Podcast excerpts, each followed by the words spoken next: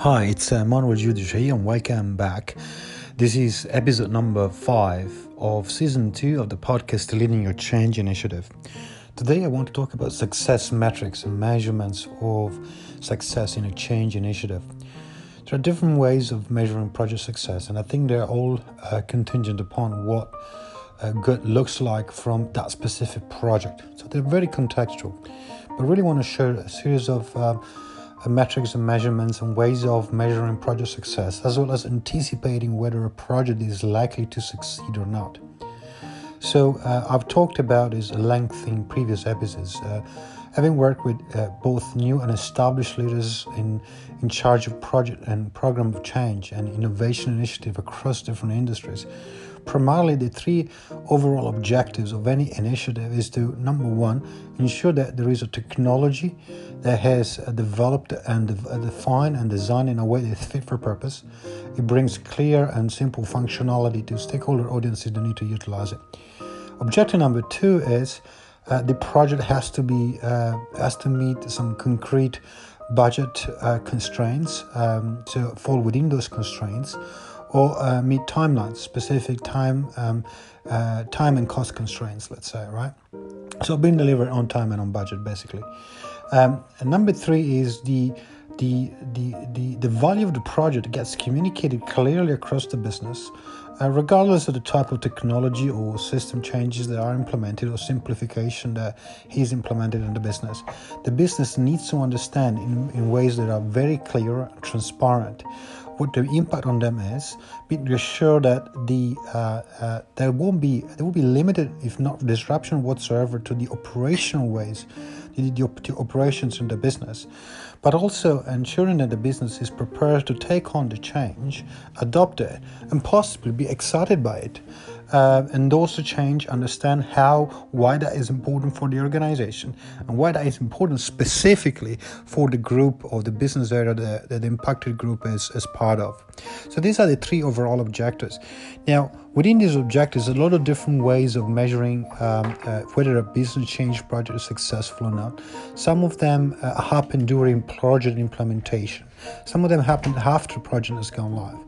So uh, some of the some of the stuff that I'm about to share with you is um, is uh, can be valuable at different stages, as I was mentioning before. So I'm going to start by looking at what ProSci. ProSci is they are experts in change management, and they've been doing several longitudinal studies over the last 20 years. And they actually, I'm a, I'm a, I'm ADKAR uh, ProSci as a change management practitioner, and a lot of the work that they do actually looked at uh, correlating financial and business metrics, so business outcomes and financial metrics, to uh, what it is to, to, to effective change management. What it actually came down to, they've actually identified three areas of of change management that will actually bring clear business and financial values to an organization. Number one is speed of adoption. So, how fast the business or impacted stakeholder group can utilize those changes that are being introduced. Number two is uh, uh, proficiency, how well the business can uh, use the, the system, the technology, the platform, the collaboration tool that has been introduced. And number three is ultimate utilization, which is basically how many people, uh, what percentage the, the impacted area of people that are actually utilizing the system that has been introduced. Now, these are the objective of per defined by then, but what is the what actually the reason why I'm sharing some some of the results some of the results and some of the research that was been done by by ProSci is that from from these uh, from these definitions uh, they uh, adoption seems to be the kind of the guiding star this is the, the guiding metric that uh, as change manager as business change professionals we need to work towards in other words we have invested in a system. There's a very clear vision uh, from where for for why that change, why the project, why this initiative exists, usually fits into a wider strategic vision for that organization. And there very, there's a lot of clarity from a senior stakeholder point of view on why the change is necessary. But the change become uh, the oftentimes there are different metrics uh, to, to measure the success of that specific change. So let's start off by looking at the um, the business case. The business case looks at identifying, and every project is different, but business case looks at identifying both the um, uh, the technical benefits of having a system in place or a technology or a collaboration tool or whichever that might be. Uh, so, what are the technical um, benefits in terms of how fast, how much faster are we be able to go? Are we going to be able to perform certain tasks? How many uh, less steps uh, in the, in, as part of the process are we going to be able to have in place? And as a result of that, how more effective are we at fulfilling specific requests? Right. So these are um, system benefits, and they are usually captured. And this is just a few examples that will be generally captured the business case definition. You also have a business rationale uh, uh, that is backed up by financial metrics. You will have um, cost benefits so, as a result of the new system, the kind of a streamlined set of processes, it's going to allow us to perform a set of tasks in a much more efficient way with less manual inputs. We don't have to have many different spreadsheets or files that will be circulated and copy pasted into a uh, different uh, location and in people's desktops, but everything will be centralized and the we'll be able to perform um, uh, tasks in a way that's far more effective, far more efficient, and, uh, and, and much faster. As a result of that, you will have cost efficiencies, right? You might need less resources to produce um, less operational resources of people that you know that collate uh, information from different uh, data set from different sources from different legacy systems, for example. So these are cost efficiencies. We also have another way of measuring um, at, at, the business case definition, uh, measuring the benefit of a change initiative is uh, what are commercial benefits that this bring about. For example, if you look at the example of a financial reporting system, a, um, a procurement department will be able to actually compare the uh, costs and benefits that brought about by utilizing different suppliers uh, with, with regards to a specific service. A single dashboard that consolidates the view of what are the costs and the benefits of relying on different vendors actually it's a very powerful tool for decision making purposes, right? So as a result of that, you will have uh, the ability to choose your your partners in a way that is more strategic, and these are commercial benefits. Another example of commercial benefits is the is to provide intelligence through a platform or software as a service, such as or of collaboration tools.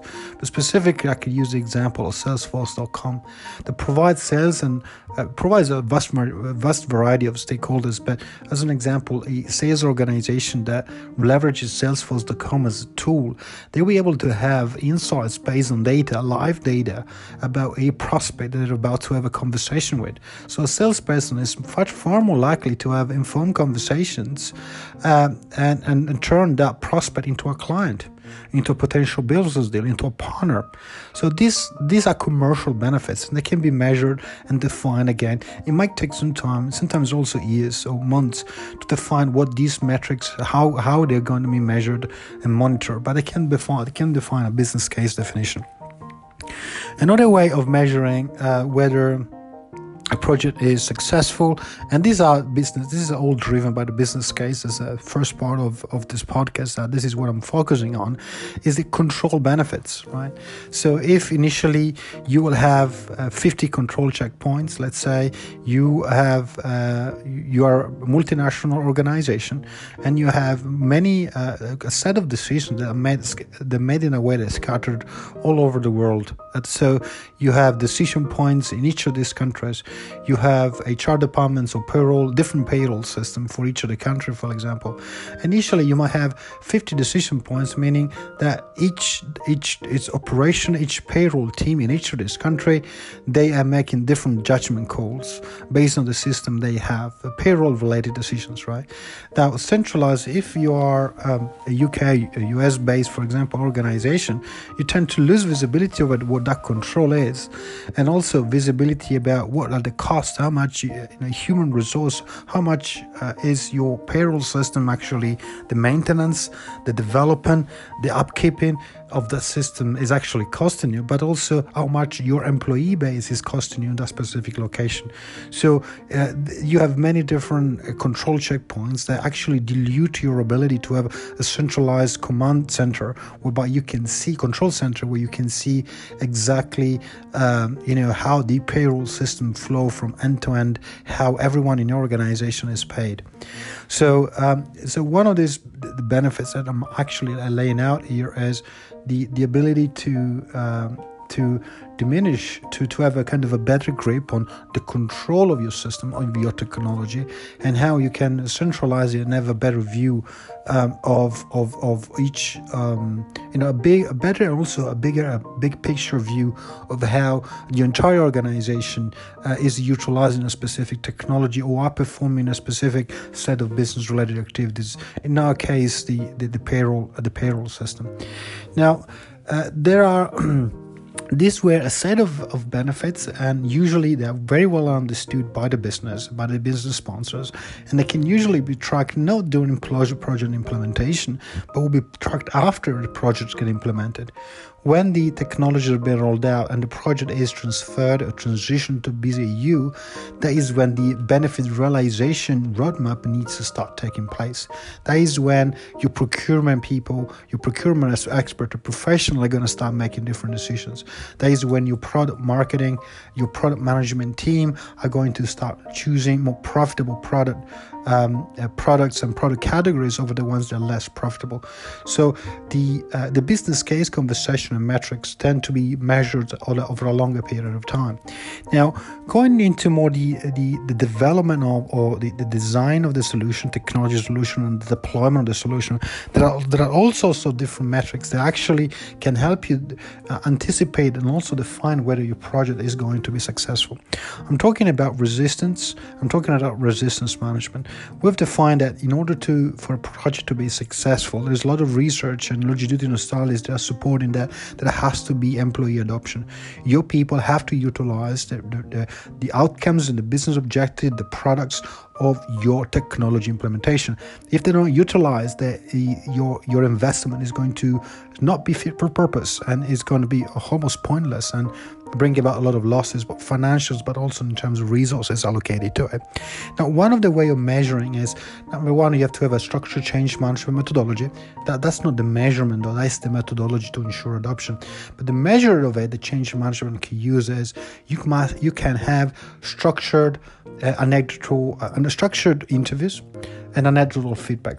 When I talk about structure, uh, st- um, structured interviews, I'm really talking about identifying key decision makers across, makers across the business that are either impacted by the change or uh, will have a substantial influence and power over the success of the change, either because they can uh, supply resources and a supplier's time, or also endorse the benefit of you change across their business area. So, having structured interviews at different stages of implementation with the senior leaders, where you help them see the big picture, provide some updates, but also allow them to feedback to you what is the uh, overall perception at that moment in time, that picture, that snapshot in time, provides you very valuable information around the uh, leadership buy in, for example. So, that's one of the metrics, one of the ways. This is a qualitative way of collecting feedback, but still a very, very effective one in ensuring and anticipating potential area of resistance or failure. The second one, having a meet project service. These are more quantitative in nature. And this can be applied to larger groups of people that are impacted by the change, and you might not have the, the, the capability to reach out to each and every one of them. You talk about two, three, or four thousand people, for example, that will be support will be receiving the change. You want to have a, a, better understanding where they are on the change journey are they aware of it are they supporting it. Do they um, do they understand it in a way that is meaningful to you as a, as a change leader, but also to them in terms of impact to, to their business area. So, what you can do in that case, you can have uh, very short uh, feedback, I call it two minutes uh, surveys, where uh, you can ask some core questions around what the initiative is about, what are the benefits, what are the benefits to the organization, what are the benefits to them specifically, and what it is that is required of them in order to support that organization. And if they know that, if, if they're aware of the support mechanism that will be provided to them during the transition, uh, during uh, at go live, but also after go live. Now, this this is a quantitative feedback, and that allows you to understand uh, where people are, and this is very helpful when uh, if it's been done before a project go live because it allows you to provide some course corrections. You can also ask questions in this two-minute survey around specific areas like communication. How aware are you? How well how trained? Uh, how what do you think about your your current level of skill is with regards to the new system, right? So you can identify the key elements, the key areas of readiness of your business, and then uh, as a result of that, you will we will know if you need to bring about some course corrections or make particular efforts in um, in you know uh, defining and implementing specific interventions such as training or knowledge transfer sessions, for example. Another indicator of um, uh, another metric that you could utilize on from a more from a governance perspective that can increase the likelihood of business readiness in adopting the change and supporting it is having in place certain dashboards.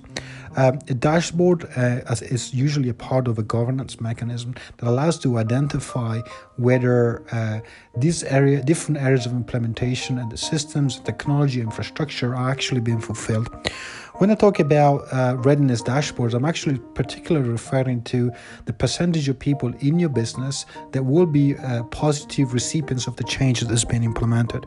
Usually, every system and technology implementation has yes, a technical component has been uh, developed and rolled out, but always has a, a, business counterpart.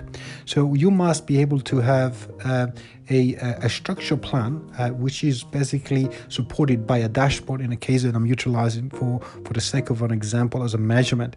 And this dashboard actually identifies the different areas of readiness. Uh, I'll give you a specific example and this is one of the some of the dashboard that I've created and I share with my clients where I help to create a strong sense of accountability around some relevant areas uh, business areas that are relevant for the business basically. I'm talking about areas such as communication and engagement how vendors being um, uh, informed are um, employees impact employees being communicated. Do, we, do they understand the change? Have they um, um, you know have they received a specific set of um, um, documentation that supports the change to understand the reason that for being of the change to understand what are the steps that need to be followed. So having a sound and a communication and engagement uh, plan um, is is one of i'm using it as an example of what can go into a dashboard. What i also make sure that is usually captured in the dashboard a governance dashboard for change management and increase adoption to the change is for things such as testing uh, and and you know the different testing readiness activities whether they've been fulfilled or not the other one is cutover readiness activities have, have all people lined up from a technical perspective as well as a business perspective to support the transition. Now, you might also have uh, migration readiness uh, planning or a, an element of migration readiness in the readiness dashboard, but you know whether you know the business resources that need to support the migration are available and what is the process to support it you might be moving from an old legacy system to a new one. There's a new process that needs to be taken on and supported in order for that to be successful. So uh, having a dashboard, there's a very there are other elements to it. I've also published a, an article LinkedIn um, late, I think it was November, December last year, where I look at their what they are the different elements of accountability and that should be captured in a readiness assessment or readiness dashboard. So um, Another uh, another element that can actually uh, really support projects. Um, this is more from a um, a post go perspective to ensure that the um, the business actually adopting a change. We've we've established there's a direct correlation between financial metrics. When I say we, I don't mean like particularly myself, but also the I'm referring back to the longitudinal studies that have shown a correlation between payback period and and an effective change managing on management of change. So um, Another other other metrics are also after go live is you can still utilize a feedback service for larger groups of, of employees. You can still have anecdotal feedback. Now, anecdotal feedback is actually a very uh, useful tool if you have defined, if you've taken the time to establish a change network. A change network uh, is made up of professionals that are handpicked and selected by the initiative to uh, provide a dual feedback do feedback throughout implementation as well as after go live and and these are people that are both technical they are not specifically technical. They might be technical, but also have an understanding of the operations uh, in the business area they're part of, but also understand what the system, the current system is doing, what the new system, the new technology is supposed to be doing. So they compare like for like. They can compare like for like and provide we provide you with meaningful feedback along the way.